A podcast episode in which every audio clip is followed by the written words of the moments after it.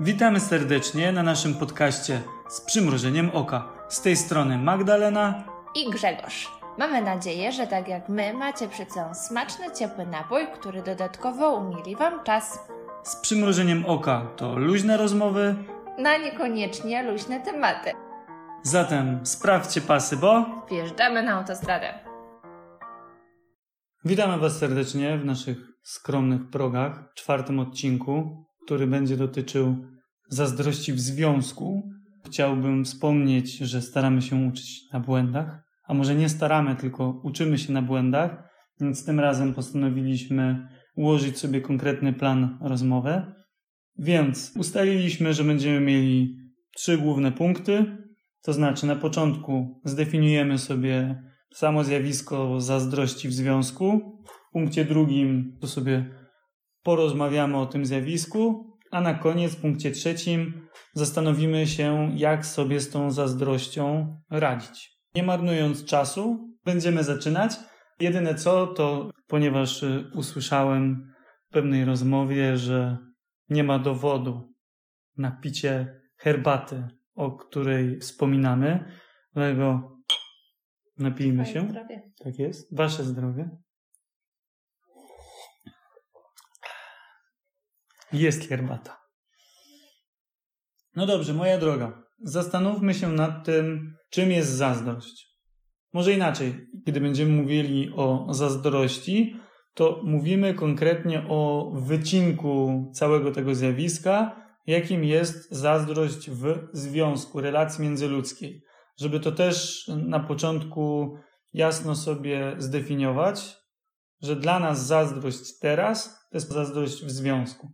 Żeby nie, nie powtarzać cały czas w trakcie rozmowy zazdrość w związku, zazdrość w związku, a zazdrość w związku to, a zazdrość w związku z tamto. Po prostu mówmy tak, dobrze? Mówmy zazdrość. Tak więc, dla mnie zazdrość to jest taki lęk, strach, obawa przed utratą drugiej połówki i ten lęk wywodzi się z jakichś niepewności, jakichś kompleksów, może przeżyć wcześniejszych. Taka krótka definicja. Co, co o tym myślisz?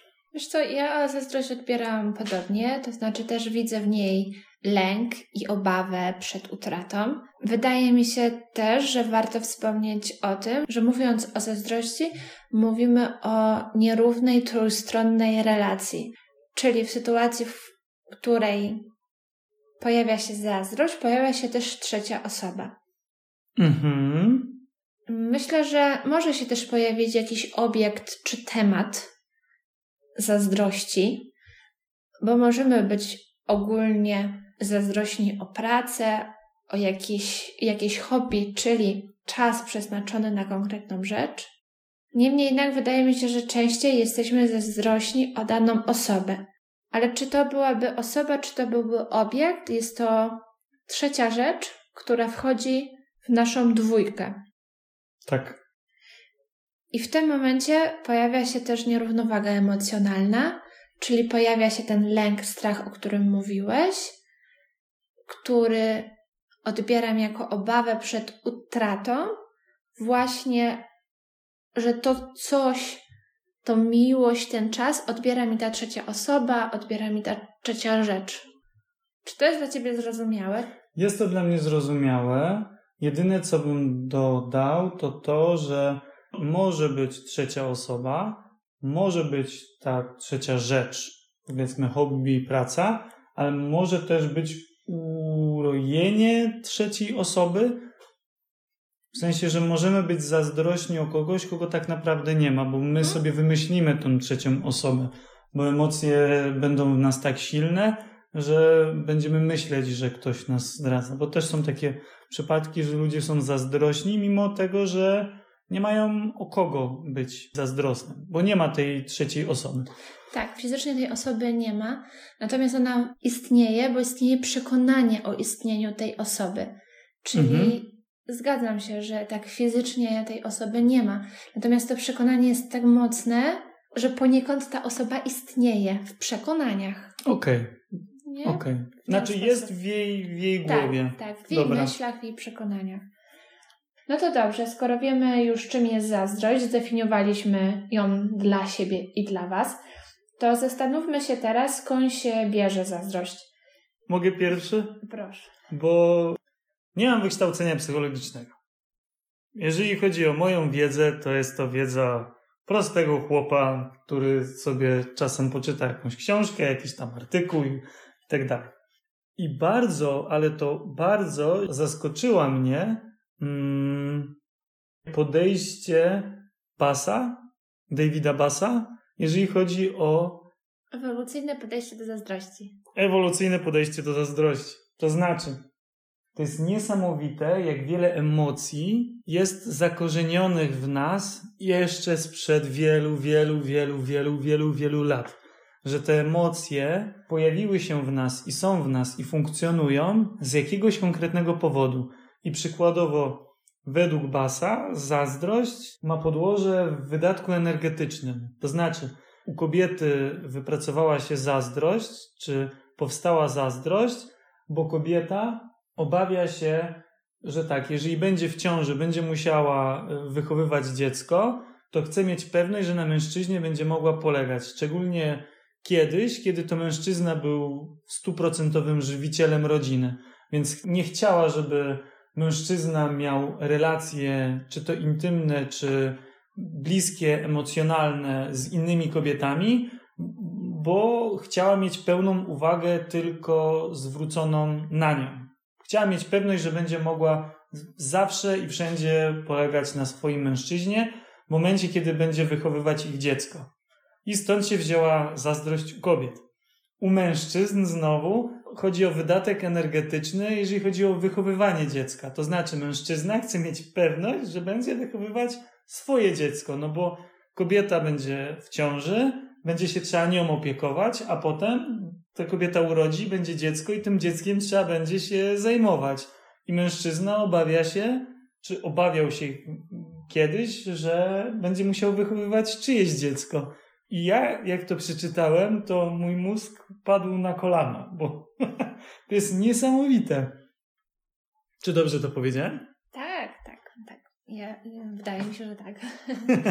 wydaje mi się, że tak, no chyba, że ktoś gdzieś tu zauważył jakiś brak logiki albo coś wygląda inaczej, ale wydaje mi się, że tak. No właśnie, stąd też yy, wzięło się to, że mężczyźni są częściej zazdrośni o seks i o partnerki seksualne, bo chodzi o tą pewność potomstwa, a kobiety raczej są zazdrosne o więzi, o bezpieczeństwo emocjonalne, bo to jest też z ewolucyjnego punktu widzenia dla nich ważniejsze. To powinno być na początku, by skąd to wynika. Ale tak, tak, tak. tak, tak właśnie jest ciekawe, że ten mhm. dobór naturalny jednak preferował zazdrośników. Ale to jest ciekawe teraz.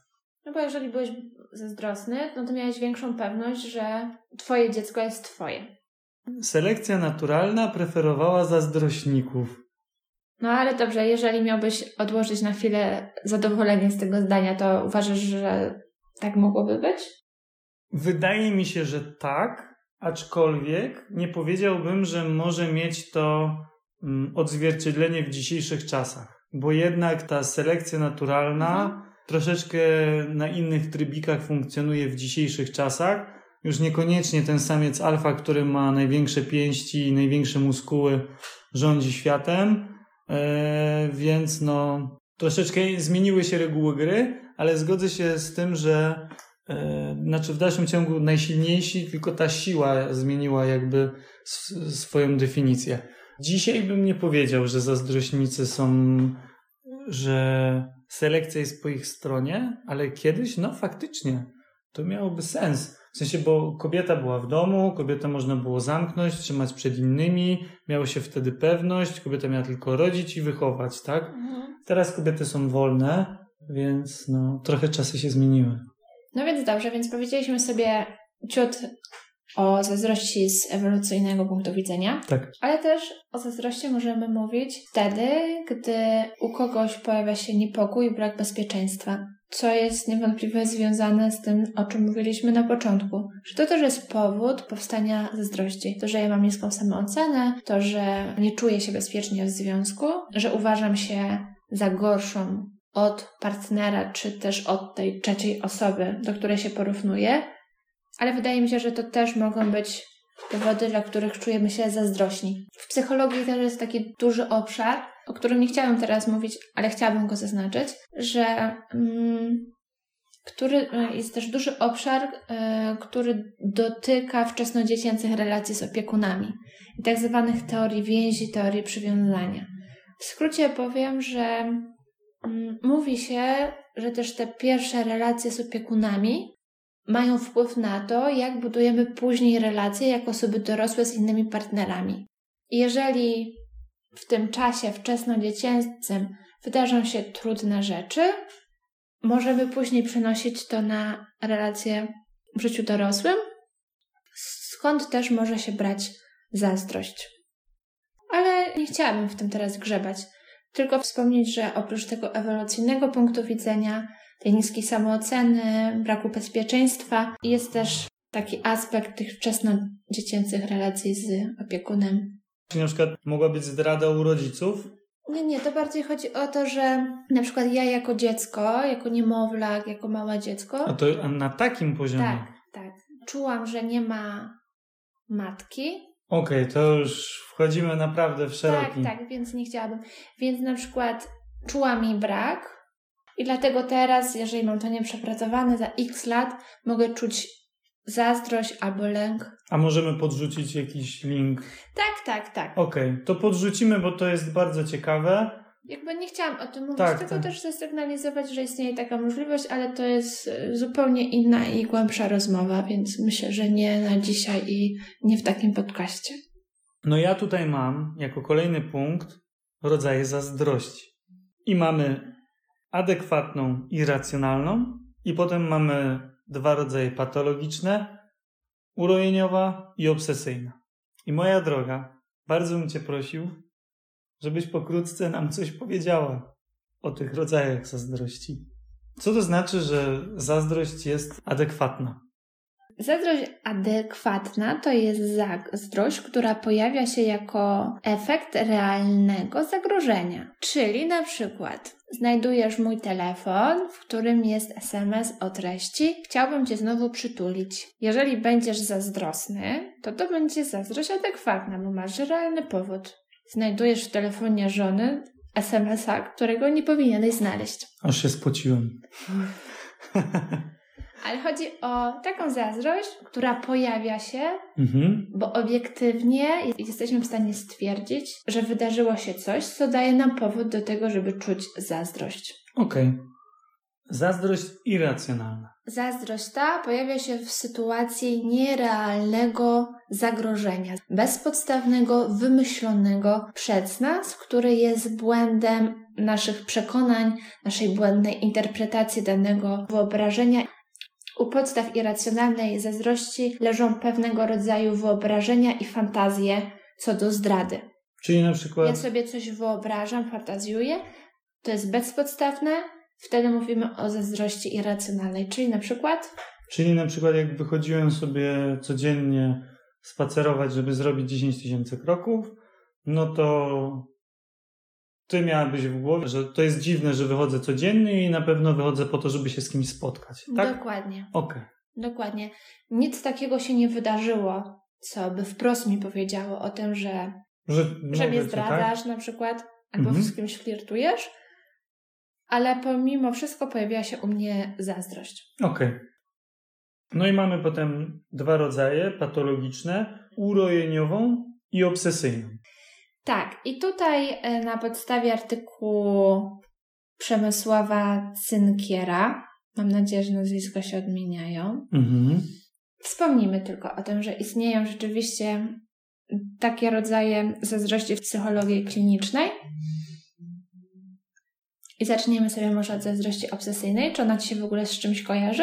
Z obsesją. Cała moja relacja z drugą osobą polega na tym, że chcę ją mieć tylko dla siebie. Nie pozwalam mi z nikim się spotkać, wszędzie węszę podstęp. Okej, okay, okej. Okay. No to posłuchaj, bo y, przytoczę. Zazdrość obsesyjna jest to zazdrość, w której dominują nieprzyjemne, powodujące dyskomfort, nawracające myśli na temat niewierności partnera. te myśli są niepożądane, inwazyjne, nieracjonalne. Mhm. Mm, osoby te wiedzą, że nie mają żadnego dowodu zdrady, ani nawet sygnałów o ewentualnej możliwości utraty partnera na rzecz rywala, a jednak nie są w stanie powstrzymać tych myśli nawracających o zdradzie.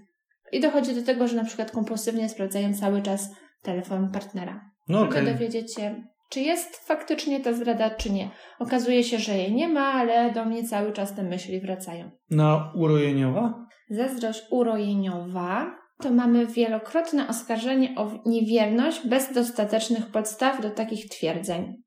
A propos tak? jeszcze tych zazdrości obsesyjnych i urojeniowych, też w takich zaburzeniach nie jesteśmy w stanie racjonalnie ocenić i tłumić własnych zachowań. Nie jesteśmy w stanie myśleć logicznie i przyczynowo-skutkowo. Jesteśmy troszkę w takim. No, władają nami emocje. Tak. I takie y, irracjonalne właśnie przekonania, mhm. te obsesyjne myśli, te kompulsywne zachowania. Nie zawsze potrafimy nad sobą panować. I wydaje mi się, że też taką zazdrość lubią filmy, bo zdarzają się takie momenty w filmach, że ktoś ze zazdrości jest w stanie kogoś zamordować, że aż do takiego stopnia te zazdrości patologiczne mogą się rozwinąć. Tak, tak, tak. To jest o tyle niebezpieczne, że w momencie, kiedy w grę wchodzą emocje i brak racjonalnego myślenia, to my nie jesteśmy w stanie z tego wyjść, szczególnie sami, bo my tak kisimy się w tym, kisimy, kisimy i coraz bardziej się nakręcamy. Szukamy kolejnych dowodów, kolejnych powodów. No dobrze, to przejdźmy sobie do punktu drugiego, czyli takich swobodnych rozmów. W tym punkcie mamy trzy tematy, które pokrótce chcielibyśmy sobie omówić. I pierwszy jest bardzo ciekawy. Jestem ciekaw Twojego zdania. Czy istnieje miłość bez zazdrości? To ja chętnie odpowiem, bo odpowiem piosenką. Nie wiem, czy znasz taką piosenkę od Kaliny Jędrusik SOS. I ona śpiewa tak. Możesz nie znać, e, więc e, no może być dla ciebie ciekawe. To, on, to jest chyba z kabaretu starszych panów. I śpiewa tak. Ratunku, ratunku, na pomoc ginącej miłości. Nim zamrze w niej puls pocałunków i tętno ustanie zazdrości. Ratunku, ratunku, na pomoc ginącej miłości, nim zabraknie jej głosu i łez SOS, SOS. I moim zdaniem tekst tej piosenki, w ogóle to jak śpiewa tą piosenkę, pięknie obrazuje, że miłość bez zazdrości nie istnieje. Ja trochę się z tym zgadzam. Jakaś doza takiej adekwatnej zazdrości sprawia, że mogę to odbierać jako komunikat ze strony partnera o tym, że nasz związek jest ważny mhm. i że ja jestem dla kogoś atrakcyjna, i że komuś na mnie zależy. Myślę, że taka szczypta zazdrości może być takim sygnałem. A ty co o tym myślisz? Czy może istnieć miłość bez zazdrości? Gdybyś zapytała się mnie przed przygotowywaniem się do tego odcinka, to powiedziałbym, że miłość jak najbardziej może istnieć bez zazdrości. To znaczy, że zazdrość jest kompletnie negatywna, że jeżeli czujesz zazdrość, to to, to jest coś jest nie tak w sensie z tobą, że ty czujesz tą zazdrość, to znaczy, że masz jakiś brak, czegoś się boisz. Bardzo negatywnie na to zjawisko spoglądałem, ale w momencie, kiedy zacząłem o tym czytać, całkowicie zmieniłem swoją opinię. To znaczy, uważam, że podobnie jak ty, że szczypta tej zazdrości faktycznie powinna być, bo ona stoi na straży wręcz związku. To znaczy, jak na przykład mówiłaś o tym SMS-ie czy coś, no mówiłem, że nie byłbym, że nie jestem zazdrosnym typem, no ale gdybym zobaczył coś takiego, no to na pewno by było takie dziewnięcie gdzieś tam, wiesz, tak. Masz. Więc zmieniłem swoje zdanie, jeżeli chodzi o zazdrość. Mm, to ciekawe, to, to ciekawe, co mówisz. Wiesz, to też mi się wydaje, że jeżeli ktoś ma takie bardzo mocne stanowisko dotyczące tego, że zazdrość w związku jest czymś niepotrzebnym, to zastanawiam się, czy tam pod tym jednak coś głębiej nie leży. Jakieś na przykład mechanizmy obronne dotyczące wyparcia czy zaprzeczania, bo na zasadzie, jeżeli dopuszczam do siebie to, że można być zazdrosnym, ale uważam, że to jest nie w porządku, jest czymś innym, niż w ogóle nie dopuszczam do siebie takiej opcji, że, że w miłości można być zazdrosny. Ale to już inna sprawa. Chodzi o to, czy istnieje miłość bez zazdrości. Myślę, że zgodnie jesteśmy w stanie odpowiedzieć, że nie. A co, Grzesiu, myślisz o tym, czy zazdrość zawsze należy postrzegać negatywnie? Jeszcze jakiś czas temu powiedziałbym, że tak. Bo zazdrość dla mnie była typowo negatywnym zachowaniem, które może wyłącznie niszczyć i wpływać destrukcyjnie na naszą relację, czy generalnie na relacje międzyludzkie.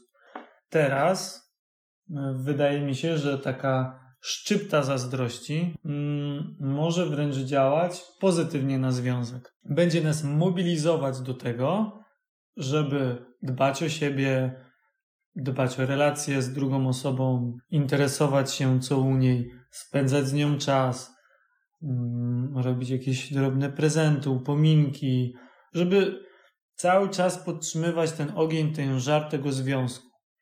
Problem polega na tym, że nie potrafię określić tej takiej cienkiej, czerwonej linii, gdzie ta zazdrość z konstruktywnej zmienia się na irracjonalną.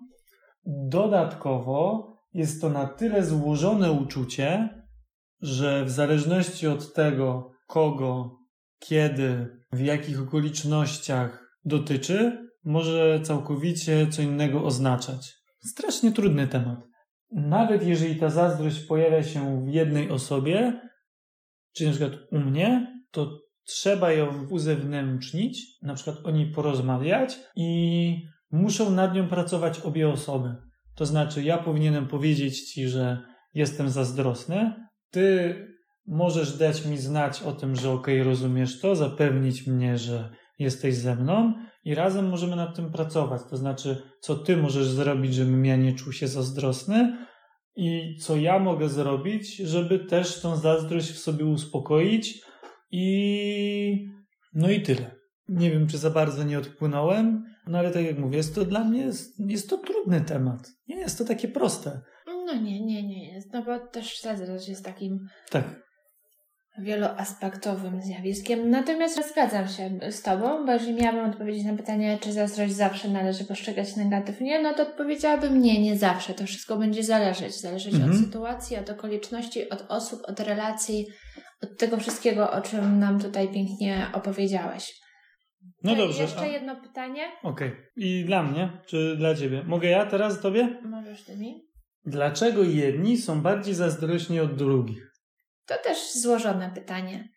I ja sobie myślę o tym w ten sposób, że tutaj możemy mówić o trzech różnych czynnikach, które mogą mieć wpływ na to, mhm. dlaczego jedni są bardziej zazdrośni od drugich.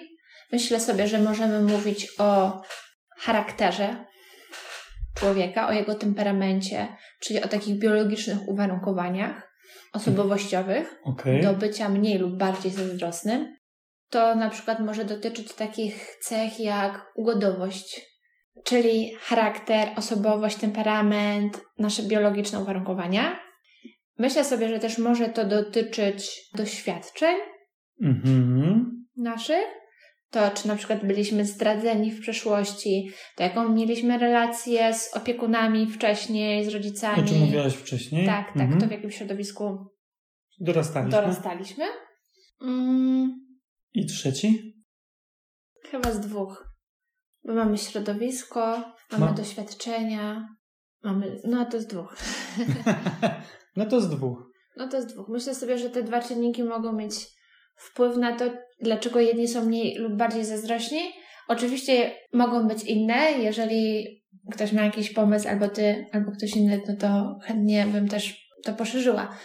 Mm, ale mi na ten moment przyszły te dwa czynniki do głowy że nasze wcześniejsze doświadczenia mogą nas w pewien sposób kształtować i nasze takie biologiczne uwarunkowania do tego, czy jesteśmy mniej lub bardziej zazdrośni. I tak krótko bym na to odpowiedziała. To ostatni jakby punkt, na którym chcielibyśmy się tutaj pochylić dzisiaj, mm, to kwestia, jak radzić sobie z zazdrością. No właśnie. Jak? Jak sobie z nią radzić? Trudne pytanie. Znowu użyjemy tego słowa trudne? Może nie takie trudne. Bo... Ono jest moim zdaniem trudne. wydaje mi się, że jeżeli ktoś jest zazdrosny, to powinien mocno zastanowić się i mocno zgłębić temat samej zazdrości, to znaczy skąd ona jest, dlaczego jest to uczucie, żeby zrozumieć skąd to w ogóle się pojawia w nim wewnątrz, bo tylko wtedy jest w stanie racjonalnie wyjść z tej pułapki takiej zazdrości. I też wydaje mi się, że czytanie takich miękkich artykułów na takich przeróżnych portalach niekoniecznie będzie pomagać takiej osobie, bo chciałbym, żebyśmy się zastanowili nad takimi konkretnymi rzeczami. Ja powiedziałbym, idź do psychologa. Poinformuj swoją drugą połówkę. Powiedz, co czujesz, jak to czujesz i moim zdaniem idź to przegadać z psychologiem. Wydaje mi się, że w takich ciężkich przypadkach niemożliwym jest poradzenie sobie z zazdrością wyłącznie ze swoją drugą połówką. Bo tak jak alkoholik nie da rady wyjść z alkoholizmu współpracując wyłącznie z bliskimi osobami, tak samo osoba zazdrosna zawsze będzie podważać słowa swojej drugiej połówki, no bo ona uważa, że ta osoba ją zdradza. Więc wydaje mi się, że najlepszym pomysłem będzie pójście do profesjonalisty, czyli w tym przypadku będzie to psycholog, i przegadanie tego tematu, tak żeby z osobą trzecią kompetentną przegadać, dojść do genezy i wyleczyć się z takiej chorobliwej zazdrości. Poradź się z tą zazdrością. Tak, tak, zgadzam się, że mm, tutaj kluczowa wydaje się pomoc psychologa czy terapeuty i przepracowanie tego z kimś innym. Natomiast wracając do tego, co, o czym my możemy sobie gdzieś tutaj luźno porozmawiać i do tego pytania, jak radzić sobie ze zdrością, no to jeżeli mówimy o tej zazdrości adekwatnej, czyli o tej, która ma e, realne podłoże, realne podłoże, to myślę, że fajnie jest odczytywać tą zazdrość. To znaczy, jeżeli dostaję, jakby wróćmy do tego przykładu, jeżeli przeczytam SMS, który już nie wnikam w to, czy można czytać czyjeś SMS-y, czy nie. Mhm. Jeżeli ja czytam takiego SMS-a, to może jest to jednak sygnał, że ktoś mnie zdradza. Jakby w taki zdrowy sposób podejść do tego, porozmawiać i jednak byłabym skłonna, żeby zachęcać ludzi do tego, aby rozmawiać i wyjaśnić tą, tą, tą sprawę, żeby właśnie nie popaść w takie myślenie negatywne, żeby się zapętlić w tym myśleniu, tylko jakby rozwiązać tę sytuację, powiedzieć, że no przeczytałam już tego SMS-a, już trudno. Mhm. już nie, nie, nie będziemy wnikać w to, dlaczego to zrobiłam, no ale proszę Cię wytłumacz mi powiedzmy tą sytuację. Natomiast jeżeli mówimy o tej irracjonalnej zazdrości, to rzeczywiście skupiłabym się na uświadomieniu sobie, skąd ona pochodzi, skąd się bierze i przepracowaniu jej z specjalistą. Natomiast to, co możemy zrobić w parze. No to faktycznie tylko rozmawiać. E, to tylko rozmawiać. Musielibyśmy sobie ustalić jakieś ramy, żeby być w stanie w ogóle do tego jakoś tak podejść.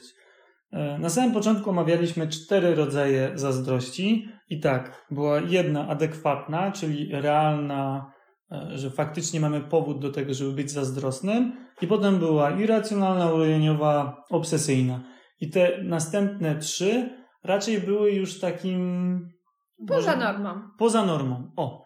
I jeżeli mówimy o takiej zazdrości adekwatnej, to znaczy faktycznie mamy jakiś powód co do tego, żeby być zazdrosnym, czyli nie wiem, przeczytaliśmy jakiegoś SMS-a, ktoś nam coś powiedział, że coś tam się stało, mamy jakieś takie podejrzenia, to najlepiej będzie usiąść z tą drugą połówką i najzwyczajniej w świecie wyjaśnić. Jeżeli tej osobie na tym zależy i nie ma żadnych tutaj powodów do tego, żeby być zazdrosnym, no to to sytuacja się oczyści, wyklaruje, no i tyle. Generalnie jesteśmy w związku po to też, żeby ufać tej drugiej osobie.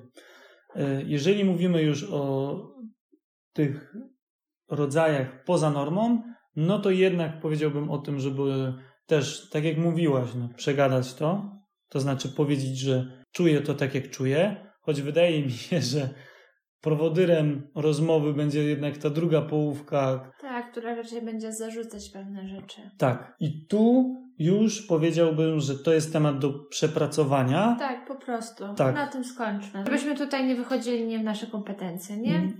Ale myślę sobie też o takiej sytuacji, w której nie tyle znajduję dowód zdrady i mogę się czuć zazdrosna, ale na przykład jestem w towarzystwie i widzę, że moja partnerka, mój partner flirtuje z kimś albo w jakiś sposób pokazuje zainteresowanie inną osobą. Więc myślę, że to też może być dobry pomysł, żeby o tym porozmawiać i powiedzieć, że pewne zachowania mi się nie podobają i, I to wyjaśnić. i no to tak. wyjaśnić, nie? No tak.